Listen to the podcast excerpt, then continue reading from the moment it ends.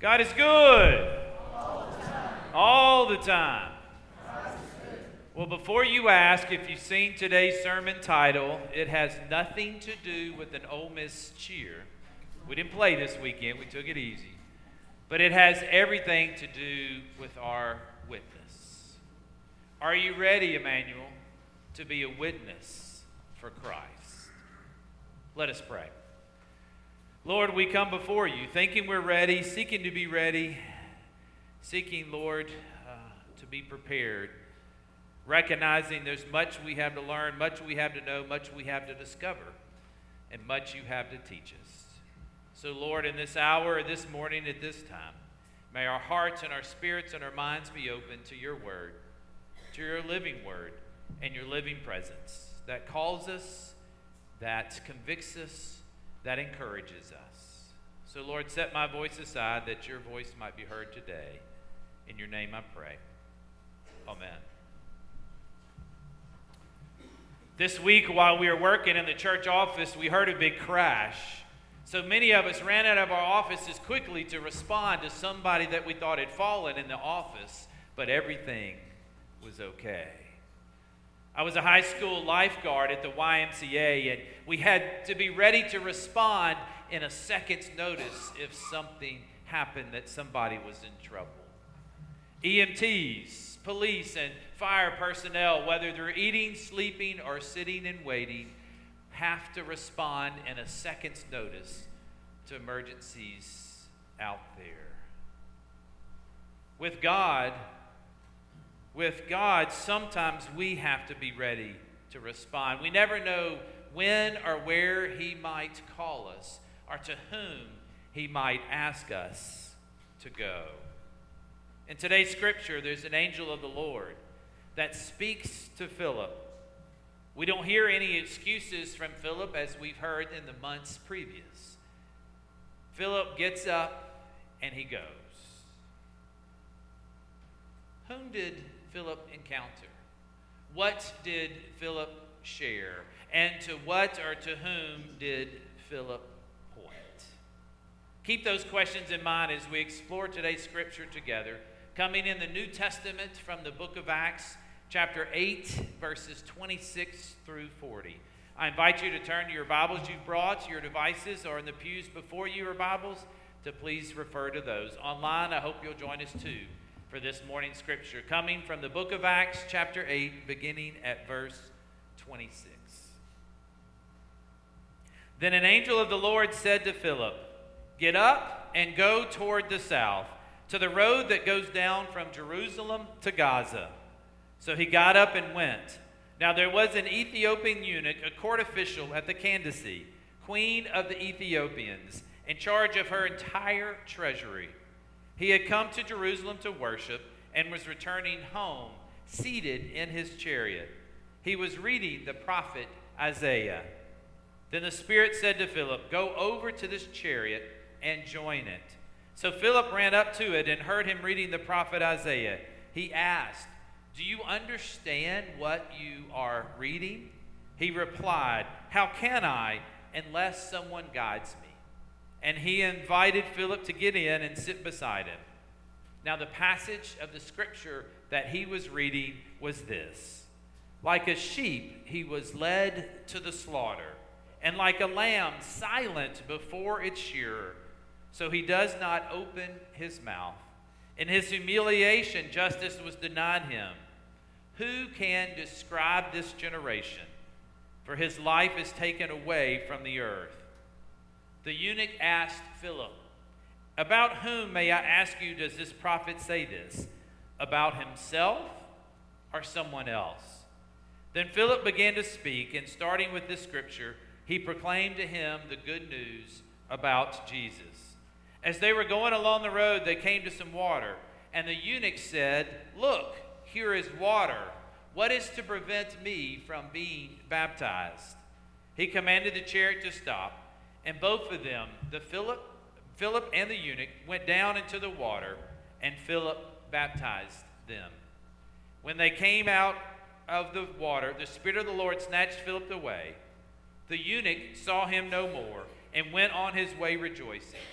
But Philip found himself at Azotus, as he and as he was passing through the region, he proclaimed the good news to all the towns until he came to Caesarea. This is the word of God for us, the people of God. Thanks be to God. Today's scripture is a turning point. Today's scripture is a turning point for the good news is being broadcast, shared, brought outside of Jerusalem. For a while now, in the beginning of sharing the good news since Christ's death, it had focused in Jerusalem and focused mostly to the Jews. But as we begin to see this message, that it goes out into Jerusalem, to Samaria, and to distant lands. It recalls this first verse or the first chapter of Acts, Acts chapter 1, verse 8. Write that down. Remember that. That's a verse hopefully we'll refer to more and more together. It's here that in Jesus' ascent, uh, Jesus, as he's preparing to ascend, he tells the disciples that the Holy Spirit will be upon him and that you will be my witnesses. Where? In Jerusalem, in Judea and Samaria, and to the ends of the earth. So the church is being born. And the birth of the church, people's lives are being converted and changed. But there's also persecution that's taking place. Remember, one of the chief persecutors was Saul who becomes Paul. In Acts chapter 7, right before today's scripture, Stephen's been stoned, and the followers are scattered throughout the countryside. And Philip enters the scene here in chapter 8. Philip is this charismatic prophet. He's compared a lot to Jesus. He's a key deliverer of the word of God into these new territories where the good news message continues to flourish amongst the people this first part of chapter 8 that we didn't read, but I encourage you to go back and read it. It's important to look at this first part of chapter 8 as well as the second part today. It's in this first part that Philip's in Samaria.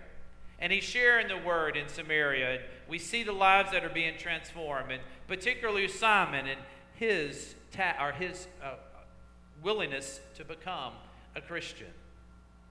And so while he's there, the Spirit calls Philip to take a journey, to go to the road from Jerusalem to Gaza.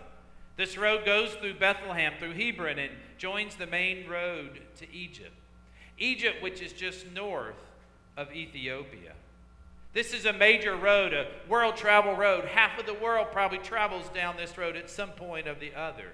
So there will be a lot of people on it. Along the road, Philip meets an Ethiopian eunuch. This eunuch was a treasury official for the queen of Ethiopia. It first looks like in the scripture that her name is Candace, but that's the title that is given to the queens of Ethiopia. This eunuch was a high court official in charge of all the treasury, and he was castrated as part of the requirements to carry out his official duties, which often happen when working with female royalty. Verse 27 tells us that he had come to Jerusalem. But quickly we learn in verse 28 that he's on his way home. He's been on a pilgrimage to Jerusalem and was looking to understand and worship God, but he's not been able to. Something is missing in his life. He's yearning for more. He's not whole. The Samaritan to whom Philip had previously witnessed in chapter 8, and now this eunuch, are marginal Jews. We know about the Samaritans, we hear about them all the time. They were racially impure according to the traditional Jews. But for the eunuch, it's about his geographical location and his physical condition that has removed him from the center of the Jewish faith. Furthermore, this Ethiopian begins to symbolize what the Samaritan earlier in chapter 8 does not. The Ethiopian is a spiritual pilgrim from a distant land, earnestly seeking to understand the scriptures and salvation.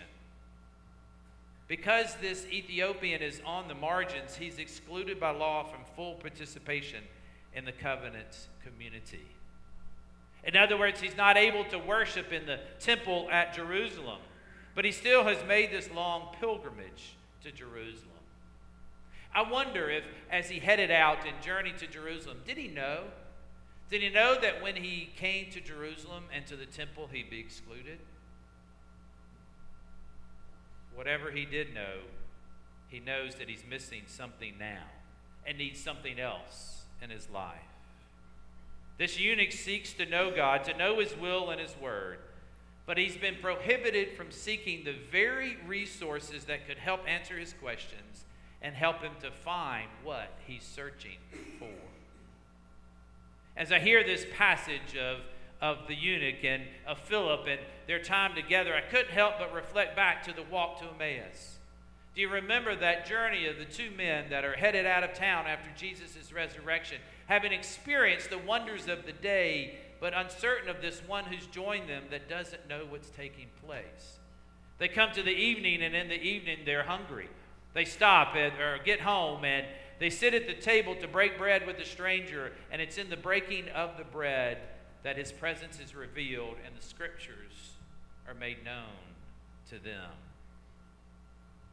This crisis that the eunuch seems to be in is not one of his social standing. He's a public official. He's a, he has a solid connection with the, with the queen, but he's hungry. He's spiritually hungry and no one would feed him. He doesn't understand what he's reading and he's not sure where to turn. So he turns to the book of Isaiah. Maybe, hopefully, he can learn about his own participation in the blessings of God that Isaiah talks about. And it's then and there that God opens a door for the eunuch, and Philip appears on the scene. This is definitely, as one commentator says, heaven's intervention in earth's work. We see specific examples. Verse 26, if you have your scripture still open. Look at verse 26. We see the angel of the Lord directing Philip. And in verse 29, who's directing Philip? But the Spirit. The Spirit's directing Philip, and both times Philip responds. How often do we get caught up in our social standing but ignore our spiritual standing? We feel coming to church is all that we need to do, and it's important, and you're here, and I'm grateful that we're here to worship together. But just being part of an institution is about membership, and it's about so much more about discipleship. As a result, what will we do with our prayers? our presence, our gifts, our service, and our witness. What seems to be missing sometimes is this connection and this conviction that the mission of God is more important than our own comfort, our preferences. When we make that step, the kingdom of God becomes clearer for us and for others. Look at verse 30. What's the question that Philip is asked? Do you understand? Or, that, excuse me, that Philip asked. Do you understand to the eunuch what you are reading? This is a risky question. A risky question that Philip, who is probably appears to be a nobody, but the eunuch is interested in what he has to say. He's a knowledgeable official, and Philip, in asking this, perhaps is questioning his own knowledge. But the eunuch doesn't seem to hesitate, and he asks, How can I unless someone guides me? The eunuch has been rejected twice because of where he lives and his physical condition. And what does Philip do? He hops on in that chariot and he interprets the scripture and he shares Jesus with him. The first and the last place we need to look for answers is right here in God's Word. We don't have to have the right answers or the right words. God already does, and He provides them for us. The eunuch did not seek out a biblical scholar to interpret the scriptures for.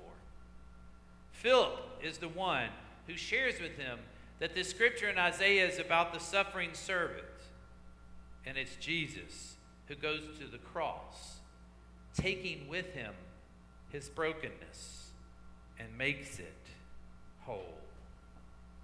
Philip opens the eyes of the eunuch to the one who understands his situation and his isolation. Philip begins to open the eyes of the eunuch to his situation and isolation and points to Jesus.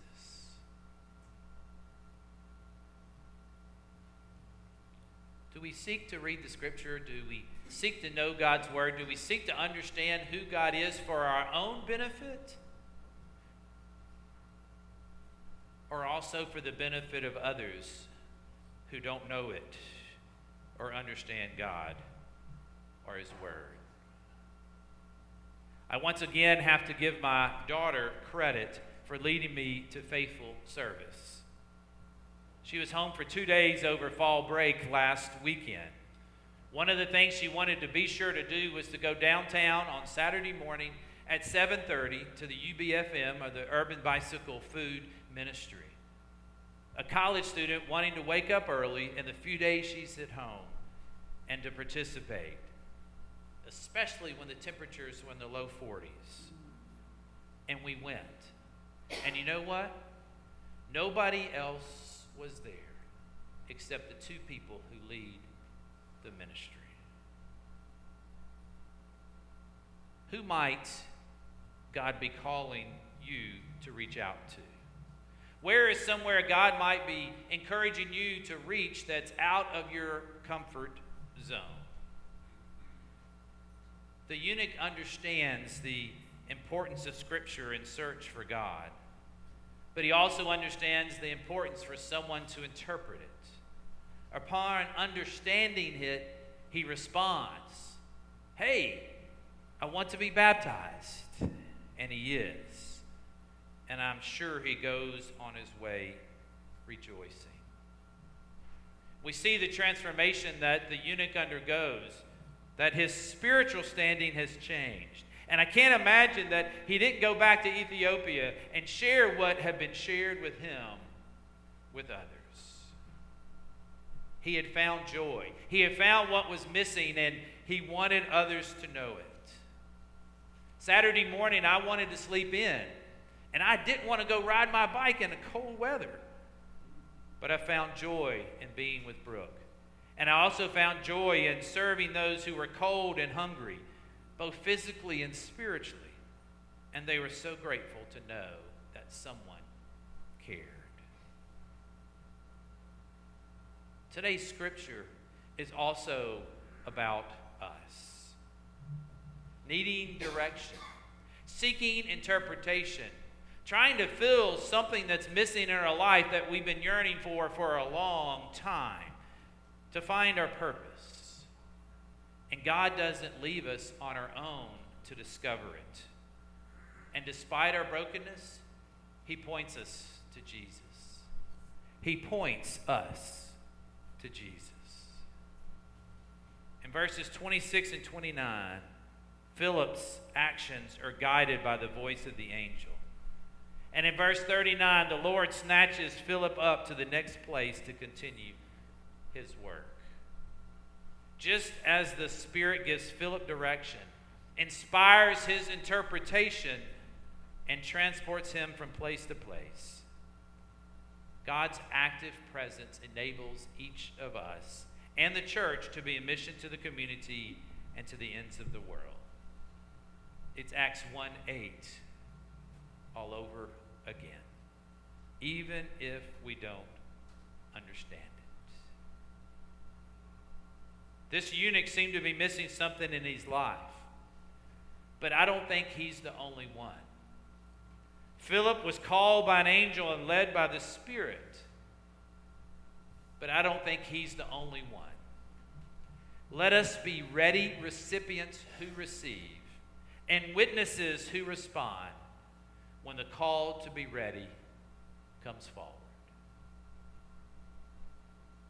Are you ready, Emmanuel, to be witnesses for Christ?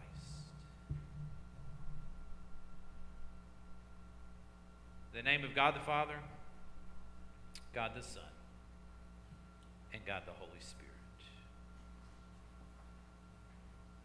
Lord, we say we're ready.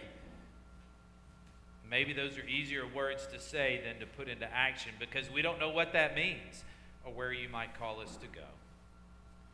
So open our hearts, strengthen our spirits, give us clarity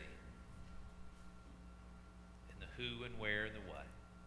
Recognize, Lord, you are the author of it all. In your name we pray.